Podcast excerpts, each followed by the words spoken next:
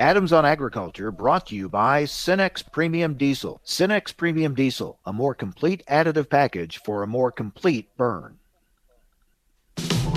Informing America's farmers and ranchers. It's Adams on Agriculture. Produced by the American Ag Radio Network.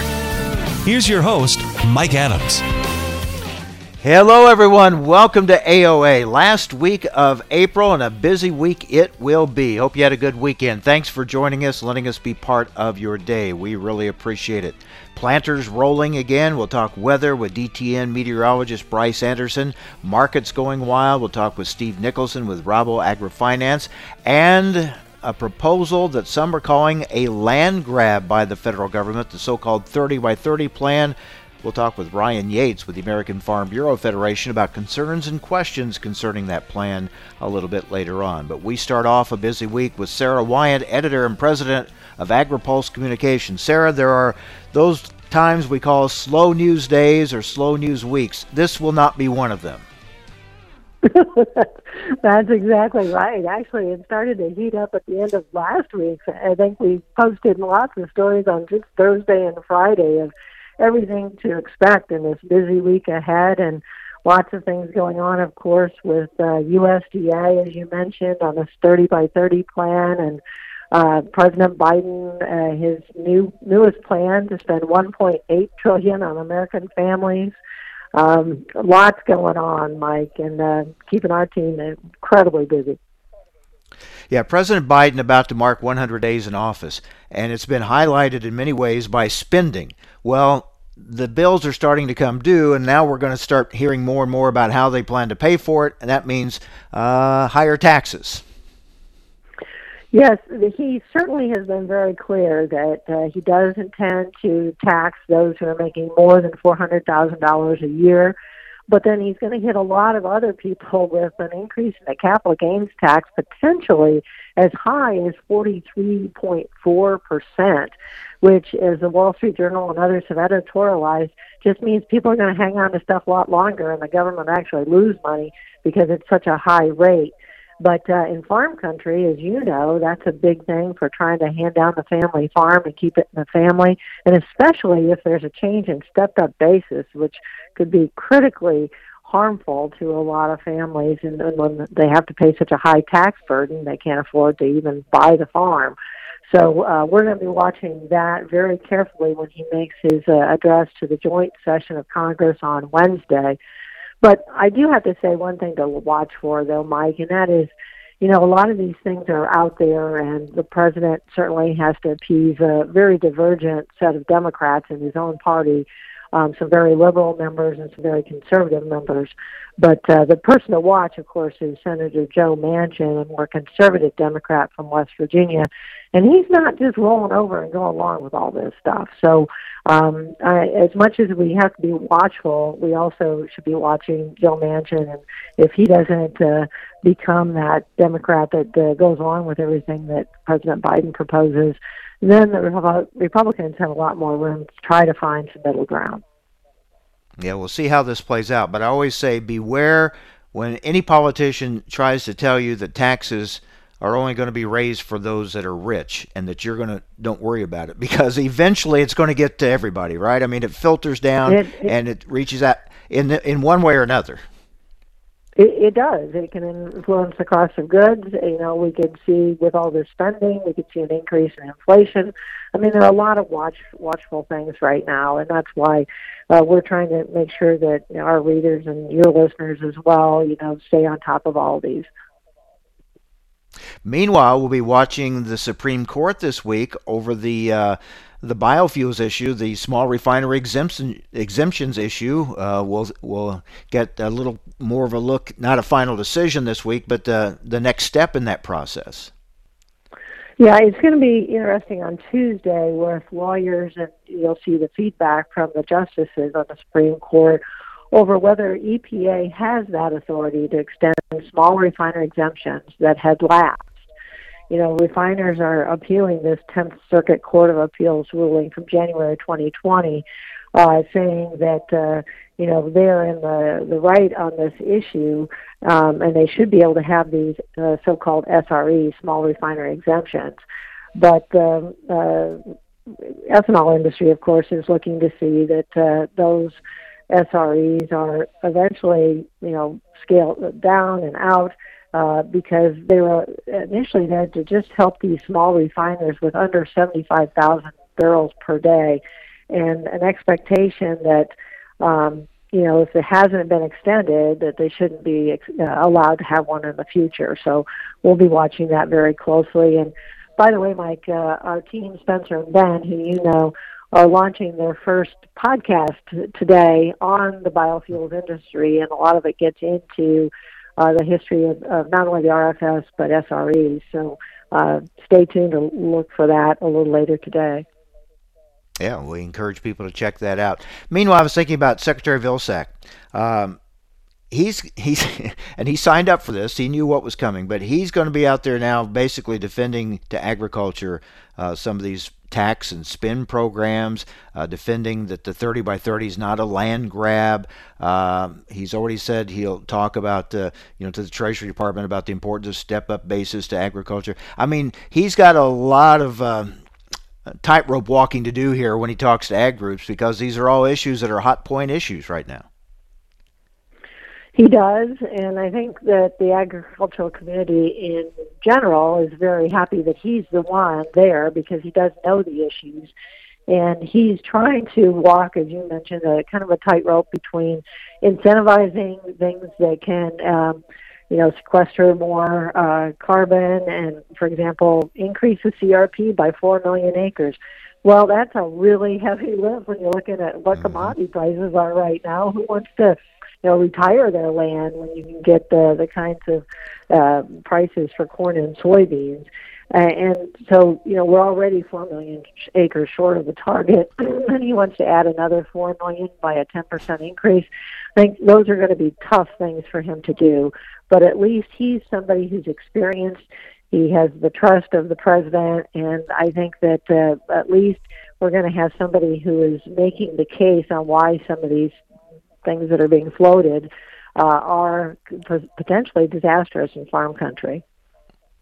And finally, EPA Administrator Michael Regan made some comments on WOTUS that uh, were welcomed, I think, by many in the ag community when he said that they had no intention to go back to the Obama era rule. Although he said there were some things about the Trump era rule that they didn't like necessarily, but uh, overall, I think the most in agriculture took those comments overall as positive. Yeah, I mean that's the same sort of thing where we've got this balancing act, right? Where a lot of people want to uh, mm-hmm. destroy everything that Trump did, and others are saying, well, the Obama rule didn't work either. So he's going to try, I think, to sort of navigate a middle ground. And if he can do that successfully, I think Agrips will be right behind him in saying that the, this is a good, good path forward but uh, you know, always the case, devil's in the details of how this will look when his proposal comes forward.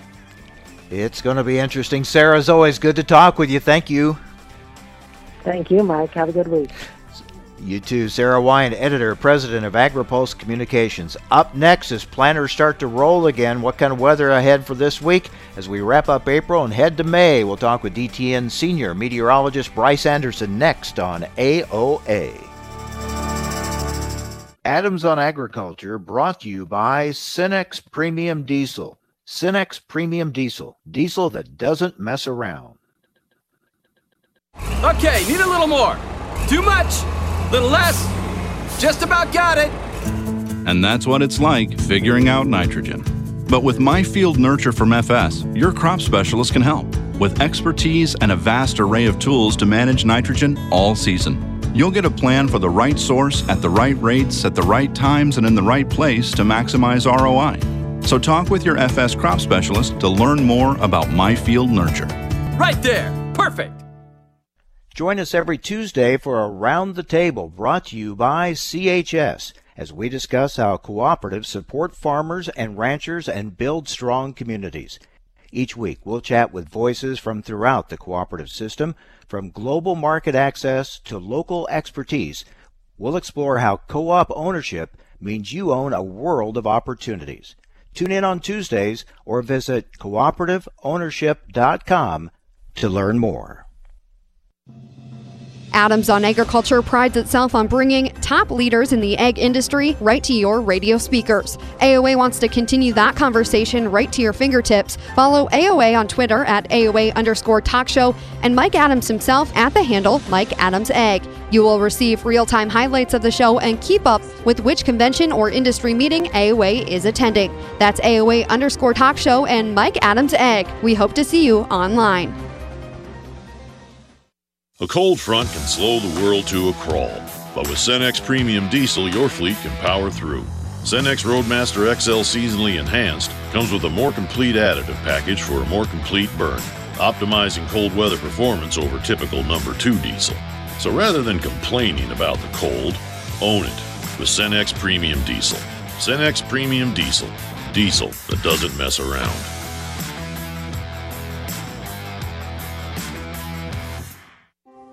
Vision loss is not something that you feel until it happens. Most people lose their vision from diseases like macular degeneration and glaucoma, not at birth. With macular degeneration, you lose your central vision. You have a blind spot right in the center of your face, so I can't actually see your face. So even that little circle in which I could see became a big blur. I was 65 when I first was diagnosed with glaucoma. There were no symptoms.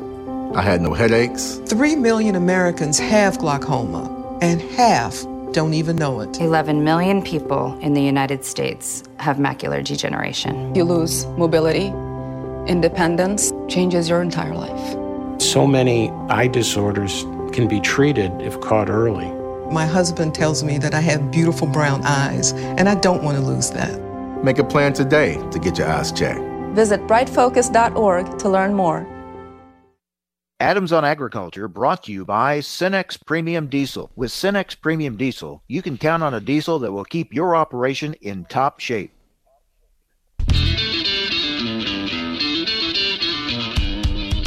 Information America's farmers and ranchers need to know. Adams on Agriculture. Now, back to Mike Adams. Last week of April, planters starting to roll again. Let's check in with DTN senior meteorologist Bryce Anderson. Bryce, uh, thanks for joining us. How does this last week of April look? I think it's going to be a pretty good uh, start to the week, anyway, for field work, Mike. Uh, planting should be about 20% done over uh, most of the uh, major corn states uh, when we get to the report this afternoon.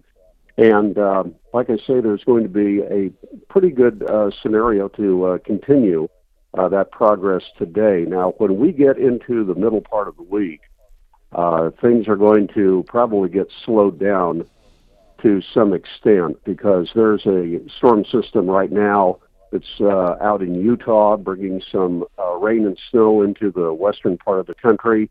Uh, we're going to see that energy work eastward during the next couple days, and uh, by uh, late Tuesday into Wednesday, uh, there's going to be some uh, showers that start moving through the Midwest, and they could be, I would say, light to locally moderate uh, for the most part during Wednesday, but then uh, kind of continuing that that uh, pattern of uh, fairly uh, uh, consistent rainfall across uh, much of the central and eastern part of the Midwest during Thursday. So there's going to be some slowdowns there.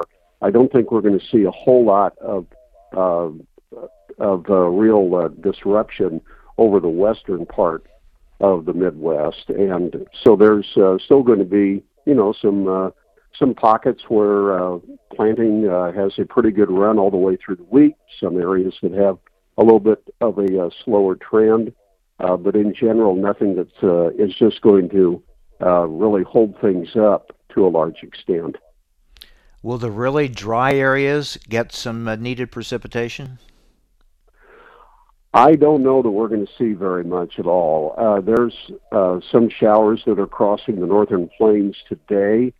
Uh, it looks like the uh, concentration is mainly in southeastern North Dakota uh, for that uh, moisture, and uh, for the drier areas of uh, spring wheat country, uh, this uh, pattern is still not not really uh, setting up to offer uh, very much in the way of uh, moisture. We're going to have uh, maybe some, uh, you know, some just real brief uh, showers during the next couple days, but then things just turn completely dry until about Wednesday of next week, and then there could be a little bit uh, more frequent occurrences of light showers, but still, I'm not looking at anything more than maybe about a half an inch uh, of uh, total precipitation, and and that would be useful. But at the same time, we know that there's uh, just a real big deficit over that northern plains into uh, Canadian prairies region. We're talking with DTN senior meteorologist Bryce Anderson. All right, Bryce, we also need some uh, warmer soils. Are we going to see that warm up this week? I do think we're going to see that, Mike. Uh, this pattern is uh, showing more of a warming trend, uh, even uh, into the northern parts of the country, uh, with a lot of temperatures, uh, you know, even well into the 70s and possibly the 80s during this first part of the week. So we're going to get that soil temperature trend rebounding quite a bit. In fact, today it's going to be borderline hot in the southwestern plains, which is adding to a real extreme fire threat in that part of the country, all the way from Alliance, Nebraska, clear south to the uh, Big Bend area of Texas. Uh, so there's going to be actually probably a little bit too much of a good thing in terms of warming, uh, combined with uh, very strong winds. So there's a lot of red red flag wildfire warnings right now in that southwestern plains region. Yeah, I want to talk about the wind. It has been a challenge this spring for spraying uh, to get any spraying done because of the winds. And you said there's also the fire concerns, and it looks like, at least here at the beginning of the week, uh, some very windy conditions.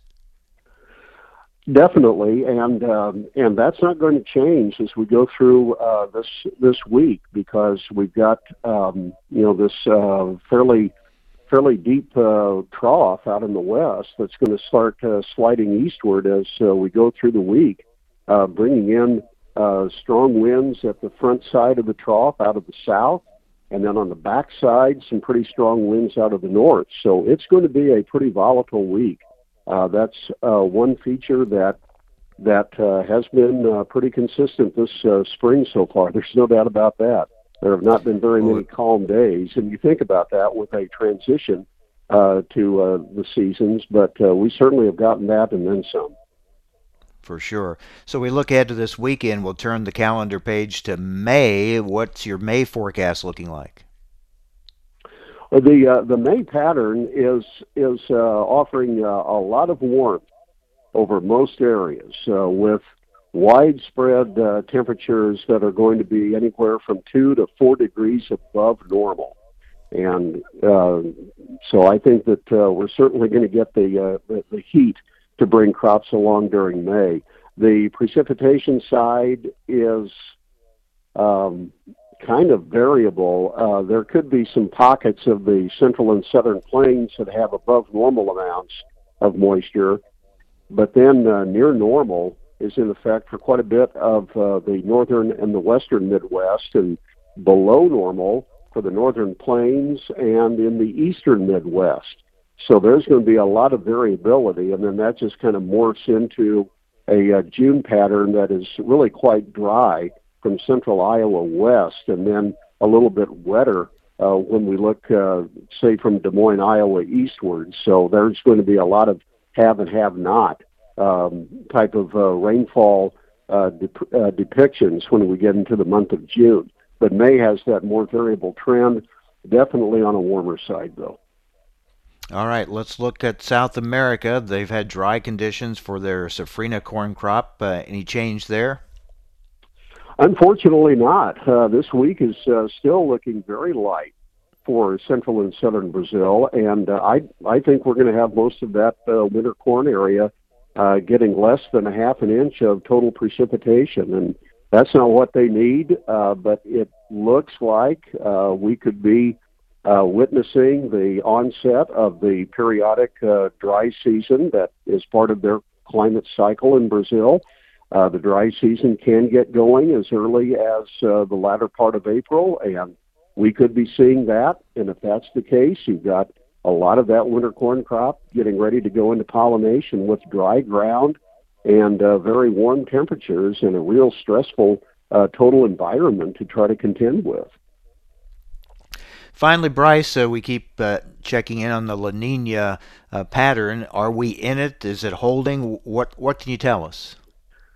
Right now, Mike, the Pacific is at neutral, and uh, the water temperatures have have showed a decline uh, to around uh, the neutral values, the neutral the neutral ranges at this point.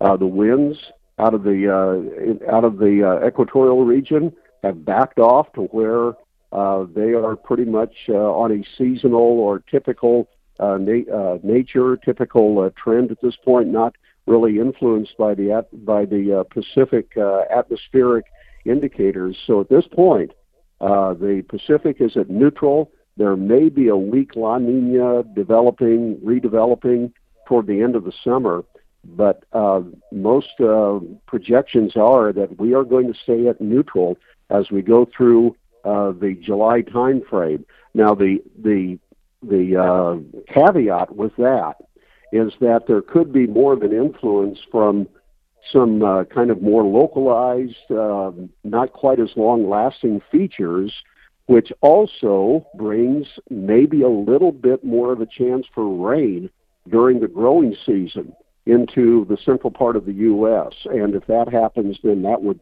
obviously be something that would be very useful for crops and maybe a little bit less of a drier pattern than uh, we had been looking at earlier this year. So we'll keep a close watch on that. Any other looking oh, around the world real quick? Uh, around the world globally, do we see any trouble spots in key production areas weather-wise?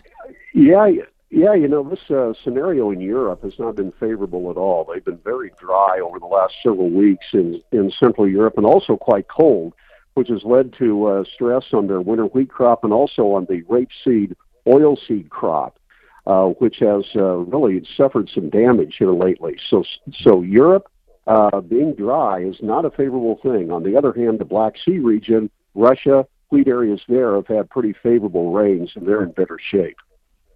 All right, around the globe with uh, Bryce Anderson. Thanks, Bryce. Appreciate it. Take care. Good, good to talk to you, Mike. Thank you. All right. DTN senior meteorologist Bryce Anderson. Well, of course, uh, those weather forecasts have a big impact on the markets, and those markets have been going wild. We have a lot to talk about with Steve Nicholson, grain and oilseeds analyst with Rabo AgriFinance. That's coming up next, right here on AOA.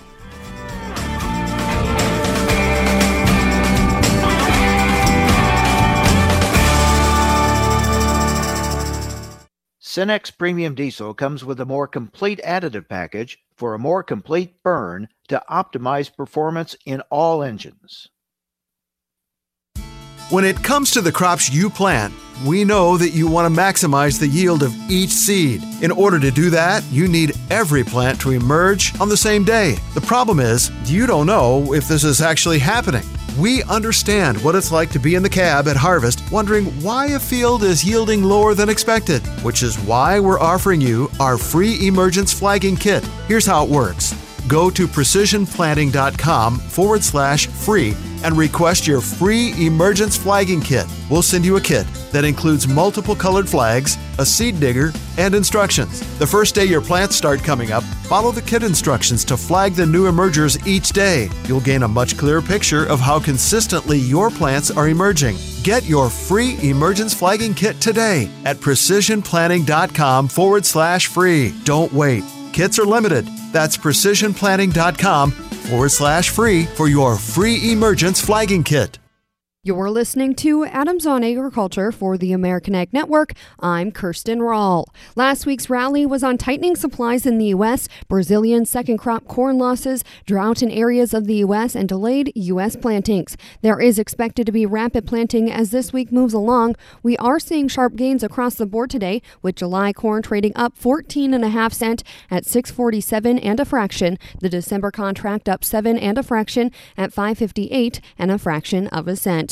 For soybeans, the July contract up 10 and a half cent at 15.27 and a fraction. The November contract up 11 and three quarters at 13.53 and a fraction. For wheats, the Chicago wheat July contract up 15 and a half cent at 7.27 and a fraction of a cent. Kansas City wheat July up 20 and a half cent at 7.01 and three quarters. Minneapolis spring wheat May up 12 and three quarters at 7.31 and a fraction. The July contract up 13 cents at 7.38 and three quarters. For livestock, this week will begin with uncertainty as traders cautiously see the reaction to the cattle on feed report. The numbers would suggest futures should see strength to start off this week. Hogs should follow through, riding on the strength of Friday. On the Board of Trade, August live cattle trading 5 cents lower at 116.80. The June contract down 32 at 115.40. For feeder cattle, the August contract down 92 at 148.97. The May contract down 67 at 137.02.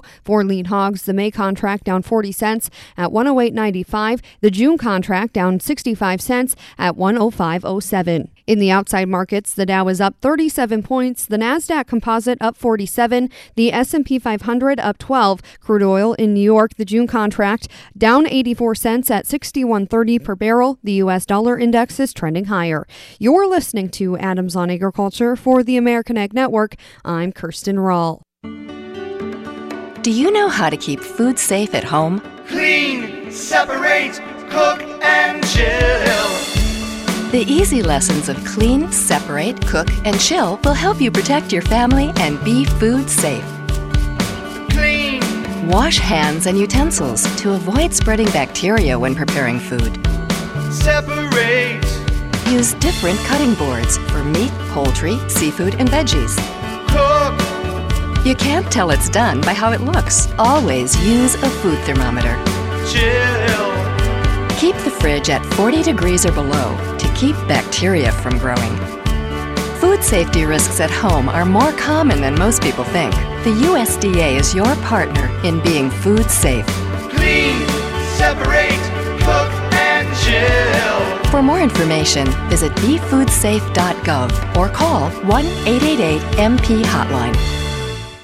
Adams on Agriculture brought to you by Cenex Premium Diesel. Cenex Premium Diesel, a more complete additive package for a more complete burn.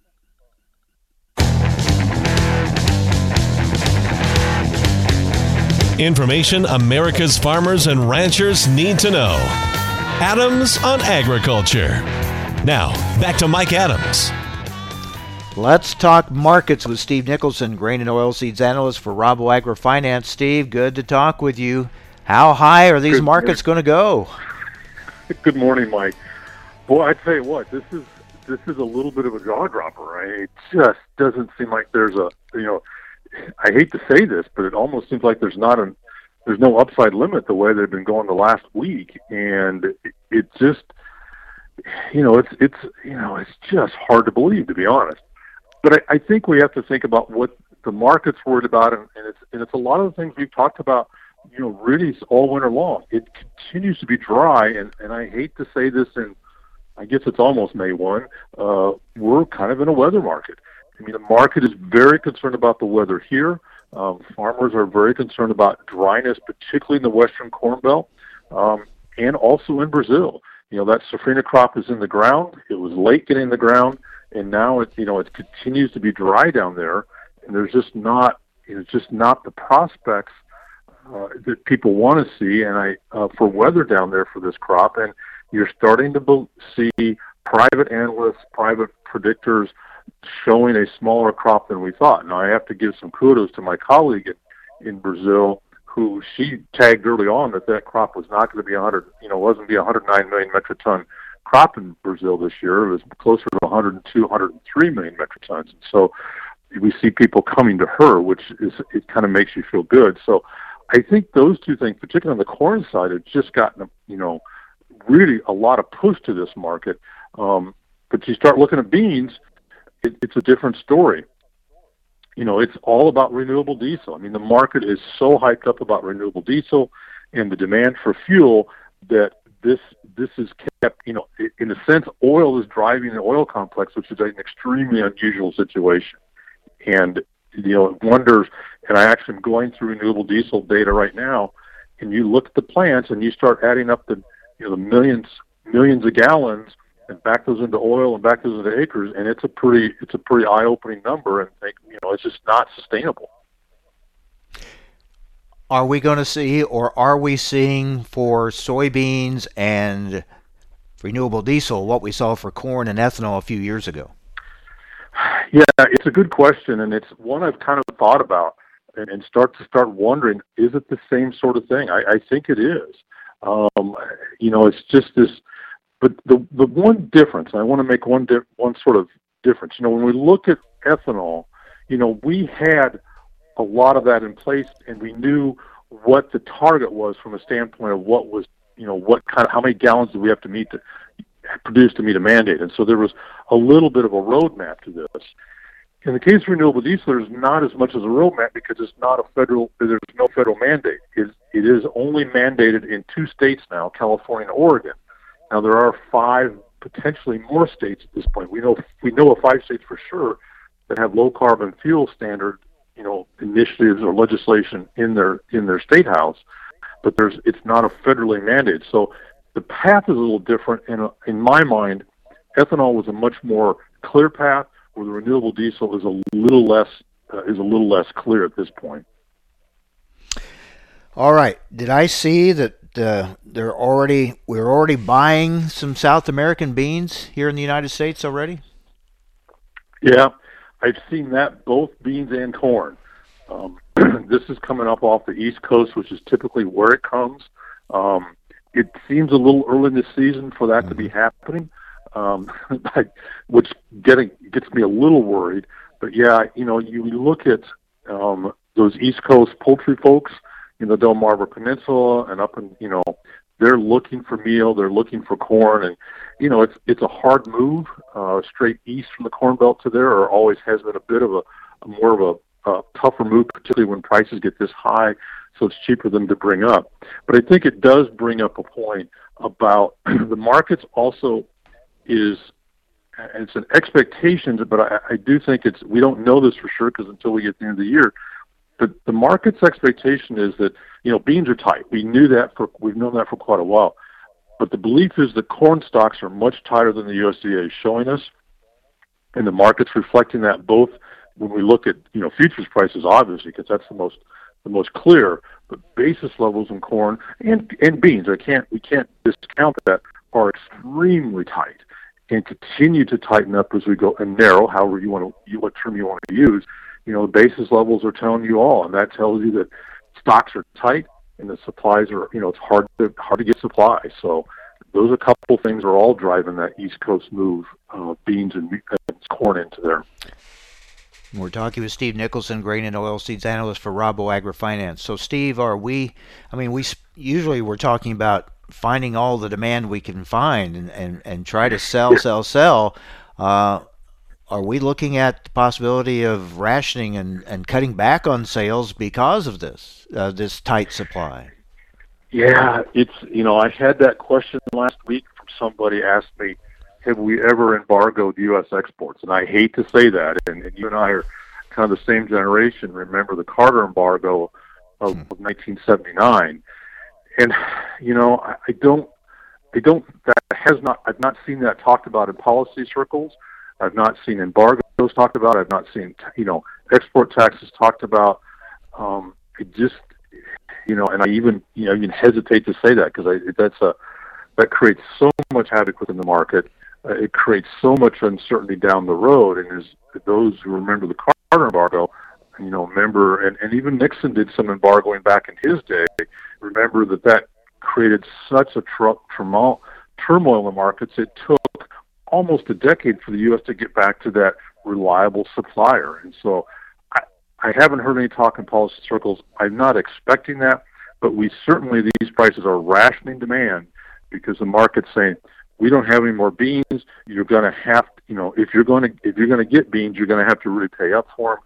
And in some senses with corn too. If you want corn, you're going to have you're going to have to pay up for that corn. So the market is doing its job, and that's that's the good news. Let the market make that decision and do that. Okay, how old are we that we're talking about Nixon and Carter trade policies? I mean, wow. We're we're showing our age here, Steve. We are showing our age. Yeah. That's exactly right. That's for sure. Um, but as we look at this overall, I mean, we see strong sorghum demand. Uh, I mean, I mean, there's just across the board. It seems like, right? That, that's that's the thing, and and it's across all commodities, and and you've seen cotton, sorghum, corn, wheat, soybeans, durum wheat, um, you name it. The demand is strong, and it's and all of it's coming from China. And China's making some is making some policy changes on their feed rations and using more wheat and rice because that's what they have in their stocks. And there's some concern about um, about their you know about you know getting stuff in the second quarter. Um, or I'm, I'm sorry, let me back up a little bit. They're concerned about how high those stocks are, so they're trying to work them down, and also the high cost of corn. But I will tell you, I had an interesting question last week from my colleague in China, in both on the grains and oilseed side and animal protein. They were concerned about you know the port stories here about how clogged up our ports are, and will they be able to get their second quarter shipments uh, of corn and soybeans? And I and I assured them I don't think that's going to be an issue because that's not what the clogs are. But you know they're certainly concerned and they're certainly looking for those shipments because they have a need, and that need's not going to go away anytime soon. So the demand just is unsatiable right now. Um, and and when you look at the fact is that you have countries who are coming out of COVID, and we have to recognize are countries who are not, like India. Um, as economies ramp up, that will increase the demand for food overall. As as economies open up, you know, there's people go back to work, restaurants open up, food service, all that, and so it, it's it's a bit of a it's it's an optimistic future right now for sure. But it puts farmers in a interesting spot in trying to make marketing plans. You know, n- should we sell or, or, or watch this thing keep going up? You know, and uh, wait. Uh, so, what are you saying? Yeah, it, it does put farmers in that. It it paralyzes farmers. and paralyzes all of us. To, you know, what do we do? Um, and I can tell you just parenthetically, buyers in the same situation. They're thinking, God, it's- it's got to go down. What do I do? So I- you know, there's a lot of a lot of similar com- company there. But it's like we always say: Can you lock in profitable margins these levels? And if you can, you need to start making you need to making some of those decisions now. We know as fast as this market went up, and that's the that's the scary part, and how and how fast it turned around, it can do the exact same to the downside. So we certainly continue to to have that discussion with producers. Is if you can lock in margins, get it locked in so that you're here for another year to work uh, to farm. And so I think we still have that message. And again, like we've said before, we're not saying sell the whole 21 crop or the whole 22 crop, um, but you know, get get some, get 20%, get 25%, you know, locked in, and then and then wait if you if you can. Um, you know, it also depends on what your cash flow needs are, what are your what bills are you paying, and and all those sorts of things. So we don't we don't shy away from saying, you know, here are market opportunities. The market is giving an opportunity that, you know, I, I you know, even I think you and I would say we're much younger now. You know, a decade ago when we saw this, we thought, boy, this is a once in a generation opportunity, and here we get a second, you know, a once in a generation opportunity twice. Mm-hmm. You know, it's it's you can't ignore the market opportunity. That's for sure. Steve, thanks a lot. Good to talk with you. Good to talk to you, Mike. Take care. Take care. It uh, wild times for sure. Steve Nicholson, grain and oilseeds analyst for Rabo AgriFinance. So is the Biden administration's 30 by 30 plan a land grab, as some say, or as they say, is it to protect private working lands through voluntary programs? We'll get the thoughts of the American Farm Bureau Federation next on AOA. Adams on Agriculture brought to you by Cenex Premium Diesel. Cenex Premium Diesel, diesel that doesn't mess around. Do you know how to keep food safe at home? Clean, separate, cook, and chill. The easy lessons of clean, separate, cook, and chill will help you protect your family and be food safe. Let's talk about how to chill. First, keep the fridge at 40 degrees or below to keep bacteria from growing. Use an appliance thermometer to be sure things are cool. Then, chill leftovers and takeout foods within two hours and divide food into shallow containers for fast cooling. And always thaw meat, poultry, and seafood in the fridge, not on the counter, and never overstuff the fridge. Food safety risks at home are more common than most people think. The USDA is your partner in being food safe. Clean, separate, cook, and chill. For more information, visit befoodsafe.gov or call 1 888 MP Hotline. Through the years, you've really kept up with the times. You're on social media. Like, like, dislike, block. Maintained your health. 10,000 steps. I'm a beast. You even programmed your own smart home. In 10 minutes, remind me that I'm a genius. In 10 minutes, I'll remind you that you're a genius. If you can do all that, you can definitely save for retirement. Just go to aceyourretirement.org, a free online tool sponsored by AARP that can help you get on track with your retirement savings no matter your age. At aceyourretirement.org, you'll meet Avo, the friendly digital retirement coach, and in just three minutes, get personalized recommendations to help boost your retirement savings. They're easy to understand and work with your lifestyle. It's quick, easy, and free. Plus, it's brought to you by AARP, so you know they got your back. You are a genius. Take charge of your retirement. Go to aceyourretirement.org now. That's aceyourretirement.org. A message from AARP and the Ad Council. When it comes to the crops you plant, we know that you want to maximize the yield of each seed. In order to do that, you need every plant to emerge on the same day. The problem is, you don't know if this is actually happening. We understand what it's like to be in the cab at harvest wondering why a field is yielding lower than expected, which is why we're offering you our free emergence flagging kit. Here's how it works go to precisionplanting.com forward slash free and request your free emergence flagging kit. We'll send you a kit that includes multiple colored flags, a seed digger, and instructions. The first day your plants start coming up, follow the kit instructions to flag the new emergers each day. You'll gain a much clearer picture of how consistently your plants are emerging. Get your free emergence flagging kit today at precisionplanting.com forward slash free. Don't wait. Kits are limited. That's precisionplanting.com forward slash free for your free emergence flagging kit. In your everyday business operations, there are endless things you can't control. Fuel prices don't have to be one of them. With the average price contracting program available at FS, we can provide you with a way to reduce the uncertainty of fluctuating fuel prices. It's a smart and convenient way for you to know what your fuel costs are going to be so that you can enjoy a little peace of mind. The average price contracting program at FS is just one more way that we can help take your business further. Contact your FS Energy specialist today. Visit gofurtherwithfs.com for more information. A cold front can slow the world to a crawl, but with Cenex Premium Diesel, your fleet can power through.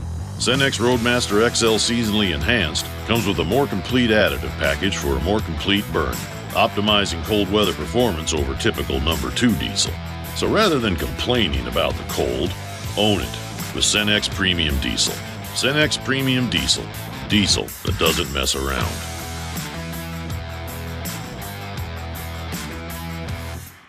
Recently on Adams on Agriculture, we're joined by Geoff Cooper, President and CEO of the Renewable Fuels Association. First of all, with the labeling issue on E15. Uh, for those not familiar with what's going on here and what you're wanting from EPA, kind of bring us up to date on this the EPA did in January finally release a proposal where they are proposing to make changes to the E15 label that is currently required on pumps that are dispensing E15. But the label would make you think just the opposite that somehow the majority of vehicles cannot and you, you need to be warned to not use it. That's kind of yeah. the impression it leaves. That's right, and in fact, there's a strong argument that maybe a label isn't even needed anymore. Right. Because you're right, 95% of the vehicles on the road today are legally approved by EPA to use E15. The vehicle has to be a model year 2001 or newer vehicle. For the information important to rural America, join us on Adams on Agriculture.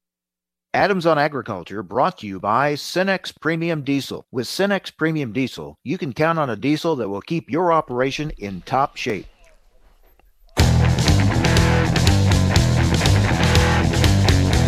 Information America's farmers and ranchers need to know.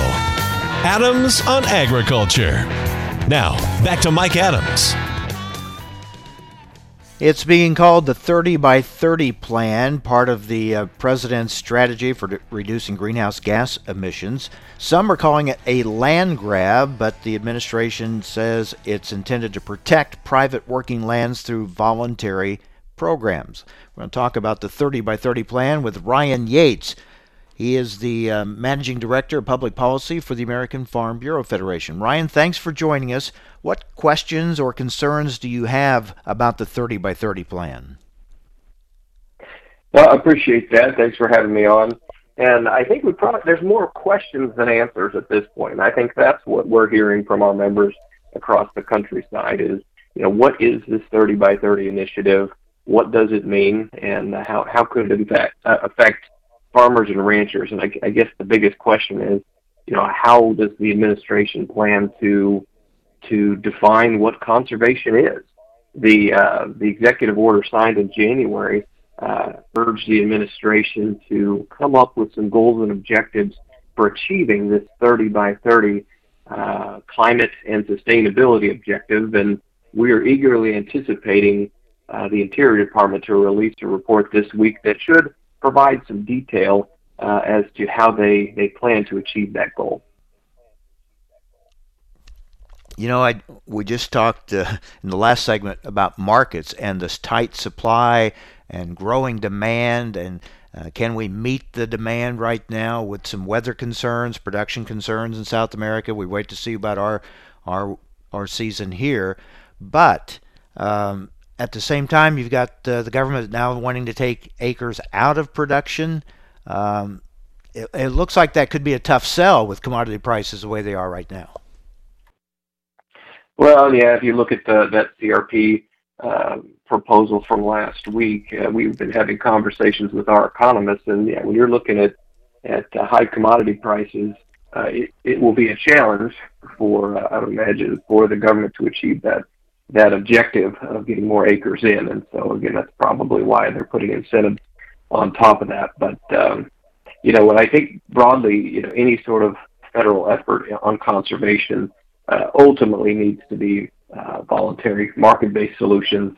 I think you know across the ideological spectrum, um, you know, hardcore uh, regulatory mandates don't work. I think agriculture has proven it time and time again that uh, you know a voluntary market-based approach works. And if you look at Congress now, you've got nearly half of the, the United States Senate supporting the um, a new climate bill put out by Senators Braun and Stabenow, uh, the Growing Climate Solutions Act, which you know promotes that voluntary market-based approach. So again, I think if if the administration wants to move in that direction, uh, that's a direction that will, that will work and is grounded in bipartisanship. So again, I think we're we're hopeful that that, that will that will ultimately be what uh, how this 30 by 30 initiative uh, is defined, and uh, rather than a than a than a mandate, uh, you know that voluntary nature of of climate solutions. Uh, frankly, it works, and and uh, farmers and ranchers in the private sector are well well ahead of the curve in this space. Do you think the federal government is trying to acquire more land? Is this a, as some call it, a land grab attempt? Do you think? You know, those are those are fun words to, to toss around. I know Secretary Vilsack made it clear in comments last week that, that he does not anticipate a land grab, but certainly I think there are sensitivities across the country when you've seen previous administrations, um, you know, uh, continue to acquire federal land. Uh, you've seen land use designations put in place on on federal lands that limit the amount of multiple use um, and active management that can occur across those lands. And so I think people are people are, are hesitant, they're skeptical, um, and there's certainly those those sensitivities out there, especially in our western states that um, uh, folks need to be mindful of. But again, it just really depends on on the approach, and, and this is one of those situations where words matter. And um, you know, this is ultimately is an effort to to, to buy more land or take land out of production, that will likely be um, not not be received well. But again, if this is ultimately an effort to to promote uh, incentives for conservation and work with farmers and landowners in a in a public process, then I think it will probably be received much much better. Uh, I guess the big question is can you add 4 million acres to the CRP and those 4 million acres truly be land that you would consider, um, you know, at risk uh, because of erosion or things like that? I mean, that you need to really protect? Or can you get 4 million of those acres and not take, uh, you know, good production land out of production? Well, and that's the biggest question there is can it be done? Uh, frankly, you know, I think there are lands that uh, uh, should be identified and have been identified for enrollment that make a whole lot of sense. Uh, but when you get to a place where you're you're creating competition um, for for farmers and ranchers that are wanting to produce, uh, no one wants to see prime agricultural land taken out of production, and I don't think that is the uh, the congressional intent or the intent of the CRP program. So again, hopefully um, we can continue to um, do more with less, and that's that's what farmers and ranchers continue to do year after year. Uh, but again, um, you know, targeting those sensitive and highly erodible lands, um, you know, that does make sense, and I think you know there are a lot of conservation benefits that can come from that. But uh, especially in today today's economy, um, we need to um, continue to maintain uh, our highest, most productive farmland um, and continue to produce. Well, as you said, a lot of this is the approach, right? Voluntary or mandatory, and we're still waiting to see get those details. That's exactly right. It's a carrot or a stick, and uh, again, when it comes to you know protecting private property rights and supporting uh, small businesses, uh, the, the carrot tends to work better. All right, we'll watch it. Ryan, thank you very much. Appreciate it. Thank you, sir. Take care. Ryan Yates, Managing Director, Public Policy for the American Farm Bureau Federation. So, a lot of proposals on spending programs, on taxes. We'll talk more about those tomorrow. Also, get a planting update. Lots going on. Stay with us each day right here on AOA. Cenex Premium Diesel comes with a more complete additive package for a more complete burn to optimize performance in all engines.